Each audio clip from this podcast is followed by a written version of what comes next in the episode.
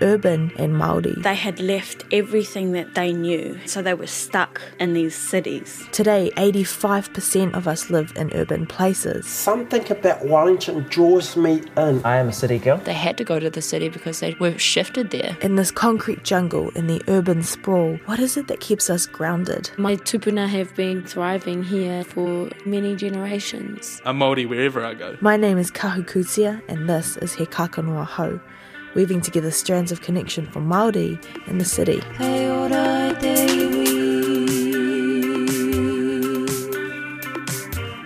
I grew up with a strong sense of where I come from. My parents made an intentional decision to raise us in Te Urewera, where our whakapapa is, so that we could be fed by the people and by the land. For the last four years, I've been living in Wellington, and I've come to experience for myself life as a city Māori. I know now that living in the city doesn't have to mean disconnection. Today's story is about the fight of one hapu to remain connected in the city. Last episode, we talked about the reoccupation of Bastion Point and how in the 70s that struggle provided a home for generations of Ngāti Whātua to come. And so I'm in shock, but also not really, to see the exact same thing happening in my generation 40 years later. This episode is about what it takes to build an Indigenous resistance movement. We're going to Ihumātao.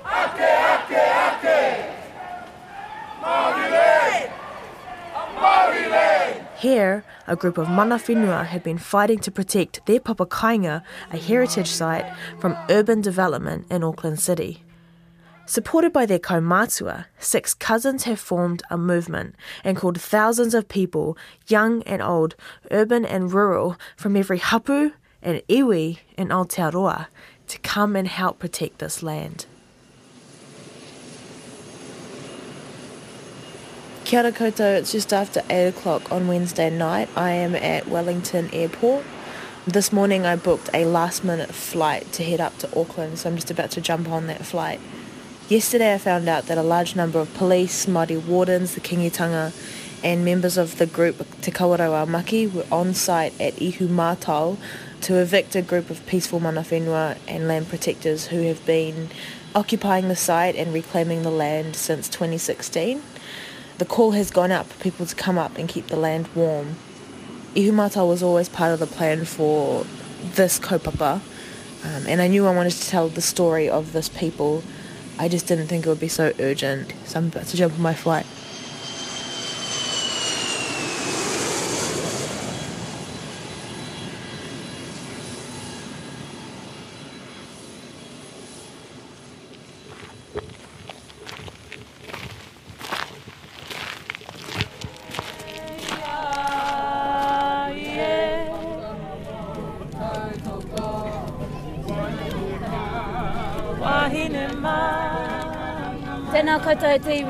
This morning I woke up and looked up my window across the whenua and I saw a hundred police officers, Fletcher construction employees and contractors and other employees arrived to the whenua to evict us from our whenua taurikura.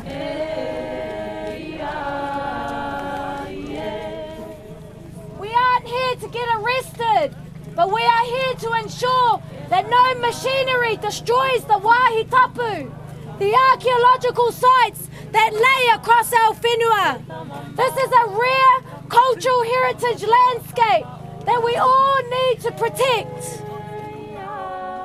This is Pania Newton. She's only 28 years old. Pania has become the face of this resistance movement. You've probably seen her face by now. It's on the news, on my social media.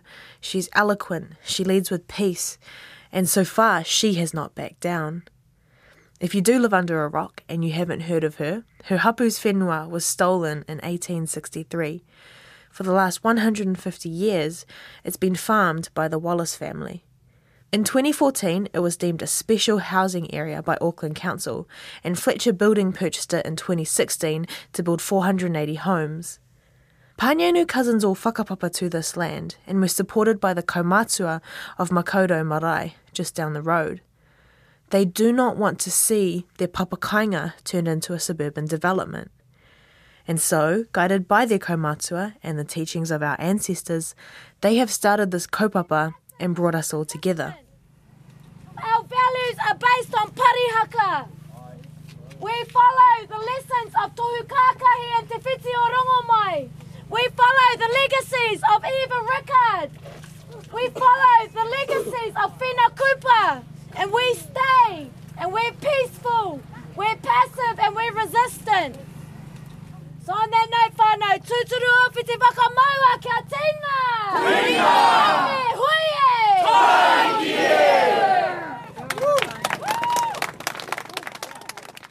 When the police arrived en masse to the Whenua on the morning of the 23rd of July, they came with an eviction notice.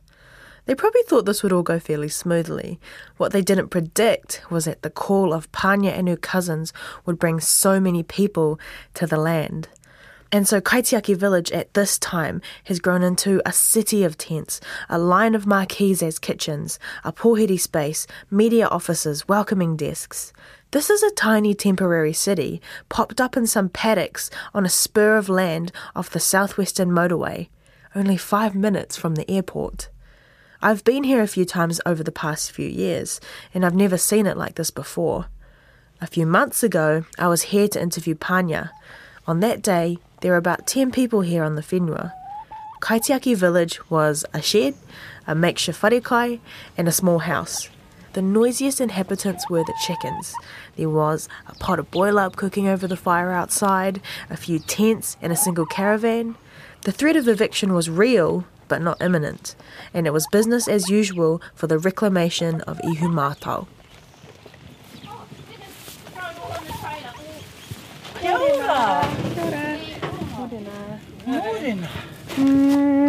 I'm come to talk to Pania. Is she around? She is indeed, darling. Excellent. So you hang in here and I'll go and grab Pania. Cool, thank you. I found Pania in the wharekai, a shed that they'd turned into a communal eating space with storage, tables, and a big sink. As it turned out, Pania had a bad flu. The mahi does not stop though, and she was hard at work doing a bunch of things on her laptop. Just a week earlier, there'd been a few police officers here, but the Fano had been able to hold tight to their position on the whenua. So the vibe was chill. The sign at the entrance, under the waharoa, showed a timetable for the week. It included yoga and gardening, karaoke, line dancing, and a bunch of other things. The knitting class is about to start. okay. Mean. Um, I thought I might start off by just giving you the opportunity to introduce yourself and kind of your connection to this whenua. Oh, kia ora tātai. Uh, ko uh, Puketāpapa te maunga, ko Orua Rangi Taua, ko te Mānukanuka o Hoturua te moana, ko Hape te rangatira, ko Kaiwhare te tipua, ko Tāmaki Makaurau te marae, ko uh, Ngāti Mahuta, Ngāti Naho, Waikato Whānui, Te Raroa Ngāpuhi Ngā Iwi, ara ko Pānia Newton tōku ingoa. My connection or my whakapapa to this whenua extends as far back as 28 generations through the arrival of our tupuna uh, hape. Puketāpapa, which is the area that we are sitting on at the moment, this is our papa kainga. This whenua means a lot to our people. It means a lot to my identity. It makes up who I am and who I will ultimately become in the future. And it's really shaped the person that I am today. I could go on and on uh, for days about why Ihumātao is really important. Technically, Pania and her whānau do live in the city, but that doesn't mean that they identify as urban Māori. Uh, no, I wouldn't. I do not consider myself an urban Maori um, because I'm living here on my, you know, tupuna whenua, and my tupuna have been living and thriving here in Ihumātao for many, many, many generations, and I'm tangata whenua, if anything, uh, rather than yeah, being this urban Maori, which I've heard people describe me as in the past, but yeah, always struggled with that because I never really understood it because uh, our people have always been here. We never came to urbanisation, urbanisation came to us. We first started the campaign back in 2015 after discovering that there were survey pigs on our ancestral land here, and upon further investigation, we found that there was this housing development being proposed. Pania had just finished her law degree and she was about to go and work at a law firm for the first time. So, on our whānau Facebook page, one of the cousins put up a post asking if anyone else was had heard about what was happening. There were six of us that, you know, were in outrage of what was happening, all from the same generation. Soon after, they learned what was about to happen to their whenua 480 homes to be built on that wide stretch of farmland, right next to their hapu's historic Otuataua stone fields. These fields were the first gardens planted in Aotearoa when Māori arrived here. Scattered along the hills, there's also several significant burial grounds. One of these burial grounds has already been dug up to build the second runway at the airport down the road. Alarmed that their whenua tipuna is about to be turned into another suburban neighbourhood, Pania and her cousins form Soul, Save Our Unique Landscape, with the blessing of Kaumatua from Makaurau Marae. We didn't know what we were getting ourselves into or what was really required, but I guess we had skills.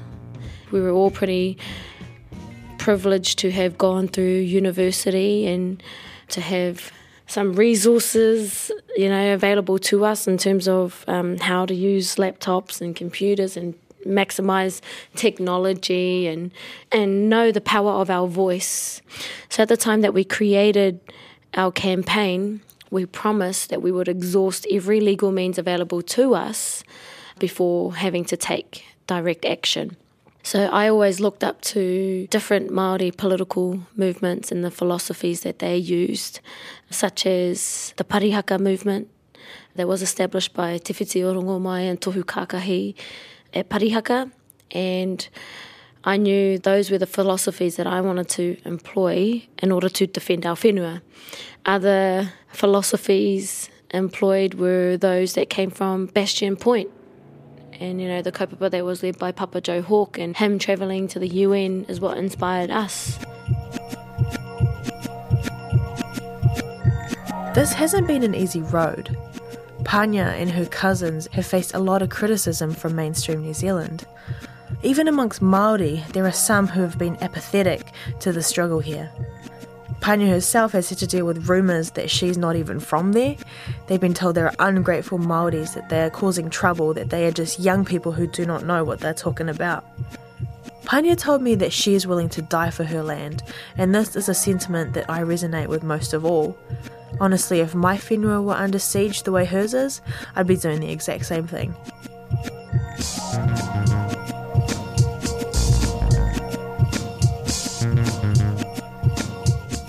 The land purchased by Fletchers is about 32 hectares. Of the 480 homes that will be built, 40 will be designated as affordable housing for local hapu members. This was the deal agreed by Te Kawerau Maki and Fletcher's Building. But for Pania and her whānau, this land, in the end, is stolen land, taken from mana through a process of colonisation that displaced many of her tipuna and disconnected an entire people from the whenua, from their way of life. In their views, the entire piece of land should be returned to the people and protected as the heritage site that it is. For Pania, the value in the land is that it can sustainably support a Māori way of life. But still, there are some of her elders who don't agree, and having those conversations has been really hard for Pania and her cousins. Our chair always said that at one point we may come to heads in the future, and we acknowledge that. And in many ways, it reared its ugly head, but hasn't been enough in order to make us want to ditch the campaign. And in saying that, yeah, there's been some lows, uh, not many though, but I would have to say the most difficult one would have to be overcoming our tikanga. And I say that in reference to these notions around tuakana and taina and this other concept around tāria te wā. There's always a time and a place. Going back to this concept around taina and tuakana, having to respect our elders. those have been things that have been difficult for me. So yeah, it's, it's you know publicly out there that I've been criticised by my own uncle as not being mana whenua or tangata whenua here in Ihumātao. Yeah, and that's been demoralising. It's been demonising. That these colonial behaviours, I don't know what to call them, yeah, of patriarchy and things like that have somewhat clouded some of our people. I suppose it's a real tricky one, eh? Because as Māori, we're taught that our elders need the utmost respect mm. and to never question them. But if the elders aren't getting the mahi done, what are you going to do? Mm. Obviously, Pania isn't the first person to ever question a kaumātua. Matua Joe Hawke at Bastion Point was also criticised by some elders of his iwi. Ngā iwi o te motu, tēnā no koutou katoa, and welcome again to Te Puna Wai Kōrero. Here he is 40 years ago speaking to Whai Ngata about his own battle. What is the feeling now between your group and the, the elders of Ngāti Whātua? Well, we've got to always remember that we have elders too. Um, and it's quite certain that our elders have instructed myself and our committee to remain on our policy of non-violence, of peaceful protest in regard to uh, the many grievances of our people.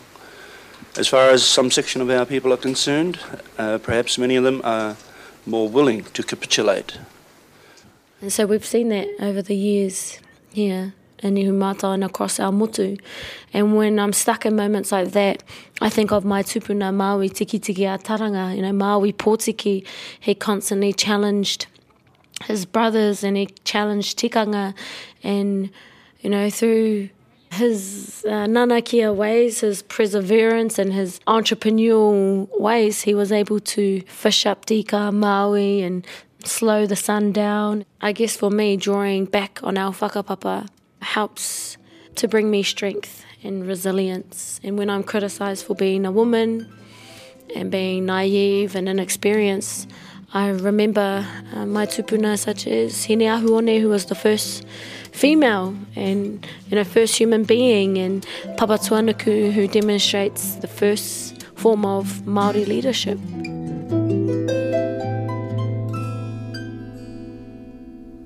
So now we're up to speed. The eviction notice has been served, and I've come to Ihumātao to keep this whenua warm. I've always looked on events like Bastion Point with such admiration. It's one of many struggles that my pakeke fought for future generations. And so, I've come back in solidarity with Pania and her whānau. I am one of thousands.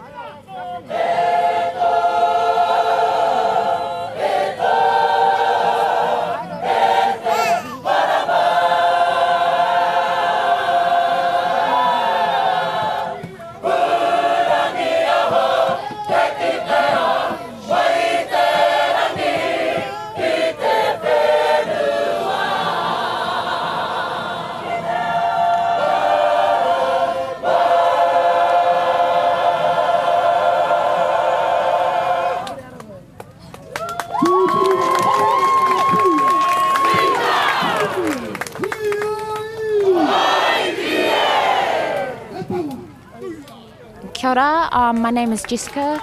Ko Taranaki te maunga, ko Whanganui te awa, ko Aotearoa Tanganui te waka, ko Ngāpuhi, ko Ngāti Ruanui ngā iwi.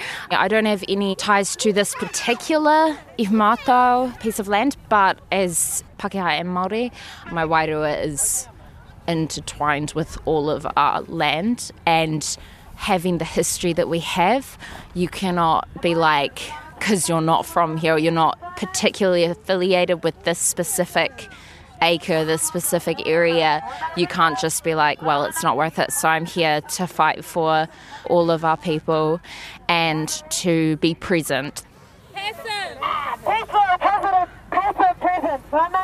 I protectors, not protectors of the Kia ora, my name is Trinity, a descendant of Kahungunu. I believe that we all have a degree of struggling for sovereignty over different aspects of our lives, and this just happens to be a massive scale of struggling for sovereignty and struggling to have tino rangatiratanga over the outcomes that we want for our own lives. So this struggle is my struggle, and it is an honour and a privilege to stand alongside mana whenua, alongside the people of Ihumātao and also fellow supporters of the kaupapa to uplift a struggle that we all share individually, but also as this kaupapa shows as a collective as well. Kia ora. How have you found the last couple of days here? I felt very unsettled prior to being on the land because I wanted to know what was going on for myself. And then as soon as I came here, settled. Settled in that I could see with my own eyes, hear with my own ears, feel with my own heart and Wairua what was going on. I had no real plan when I came here. Taya Burney, one of the many who has spent her night on the front line. But I was sharing with my cohorts that the urban generation is purposeful, it's by design, um, not only by our parents and our tipuna, but by the universe itself. It's, it's forced a generation of people that bridge the gap between Te Ao Pākehā and Te Ao Māori, that speak fluently both languages and both worlds, so that the communication space between them has clear pathways.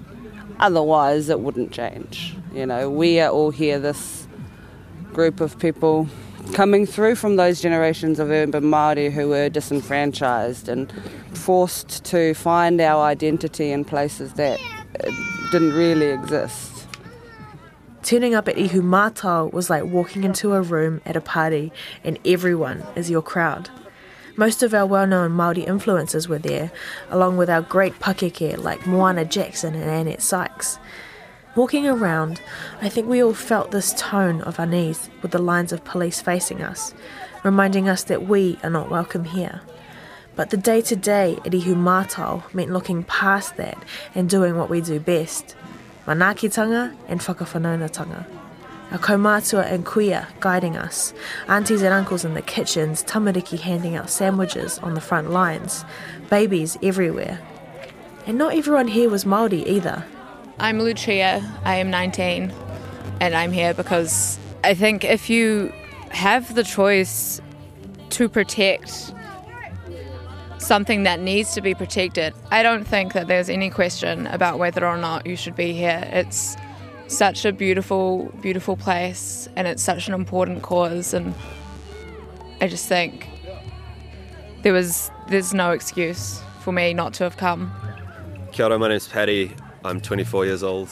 Uh, I've come out to Ihumātao this evening because it's my belief that if you want to do anything about racism and decolonisation in this country, it's a very simple choice to whether to support this cause or not. Earlier, someone had been asking me what they thought about uh, the general vibe and the general atmosphere down here. And um, it's, the sun's just going down now, and it has a really pleasant family kind of festival gathering type of atmosphere with all the kids playing and uh, fires going and uh, the smells and the sounds. It's all beautiful. And then um, as soon as you look to the perimeter, you can see a line of high vis officers with their arms folded. And yeah, it makes you run cold a bit just looking out there. Manakitanga in the face of colonial mamai has to be the greatest form of resistance.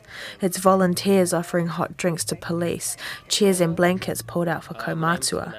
And on one afternoon, Manakitanga was the planting of native trees along the line occupied by police. The sun is just above the western horizon when Pania calls for all the tamariki to step forward.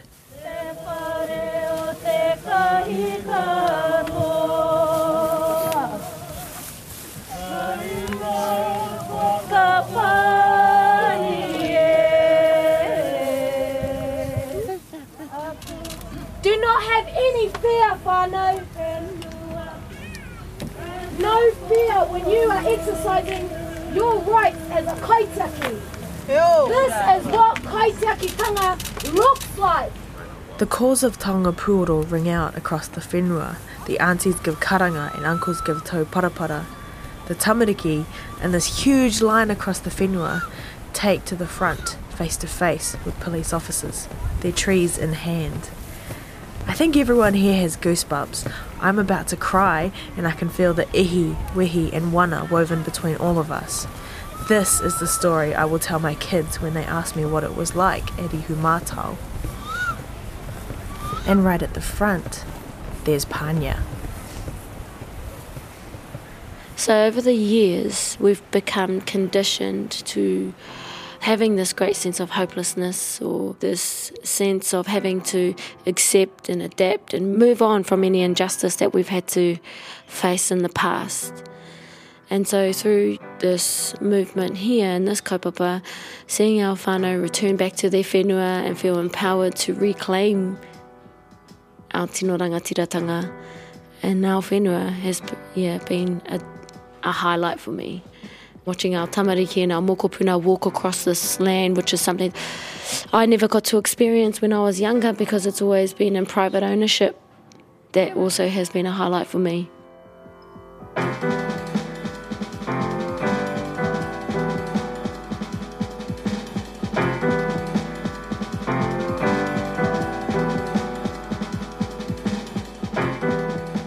This struggle is certainly not the first and will not be the last for our people.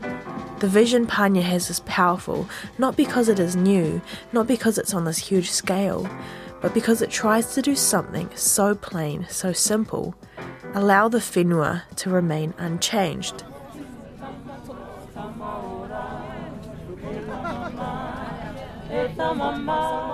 Being Maori, we are all born kaitiaki, kaitiaki of the taiao, the whenua, the environment, or kaitiaki of our whānau, of our families, and kaitiaki of our culture and our language.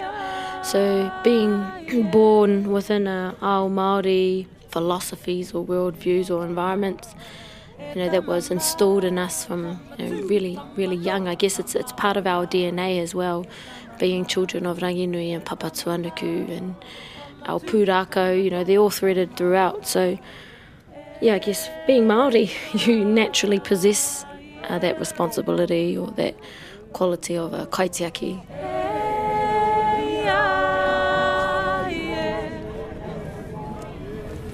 We will continue to resist colonialism, the confiscation of whenua, the pillaging of tino rangatiratanga and mana motuhake, the desecration of wahi tapu, and the denigration of our environment, our taiao, papatuanuku.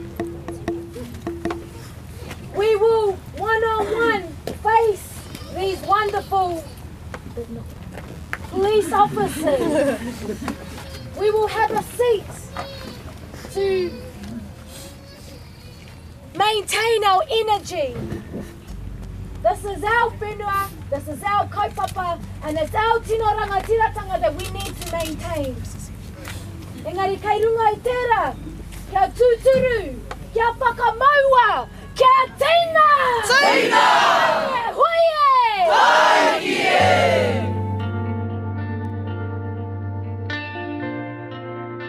E mihi kauana ki a Pania Newton, me te whānau o Ihumātao. Thank you so much to Pania and all the awesome mana whenua protectors that we talked to at Ihumātao. There's one episode left in this series, and after everywhere we've been, where else could we possibly go? Well, the music you hear now is an original waiata composed by Wahine Toa Geneva Alexander Masters. Geneva grew up in a te reo speaking home in Grey Lynn, but for most of her life, her whakapapa has been a bit of a mystery, along with the circumstances that took her father away from the papa kainga where their whakapapa lies. So it's about letting that go because I'm yeah I'm sick of being angry. The final episode of He Kākano Ahau is a journey of reconnection.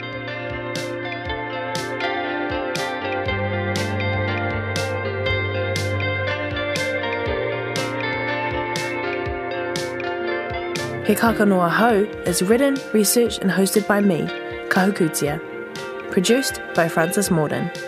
Melody Thomas is the editor and production and script consultant. The theme music Rito is composed and performed by Geneva Alexander Masters. Additional music by Marati K, Electric Wire Hustle, and Asia. Artwork by Huriana Kopeke Te Aho. Mark Chesterman is the series engineer, and Ursula Grace is the executive producer.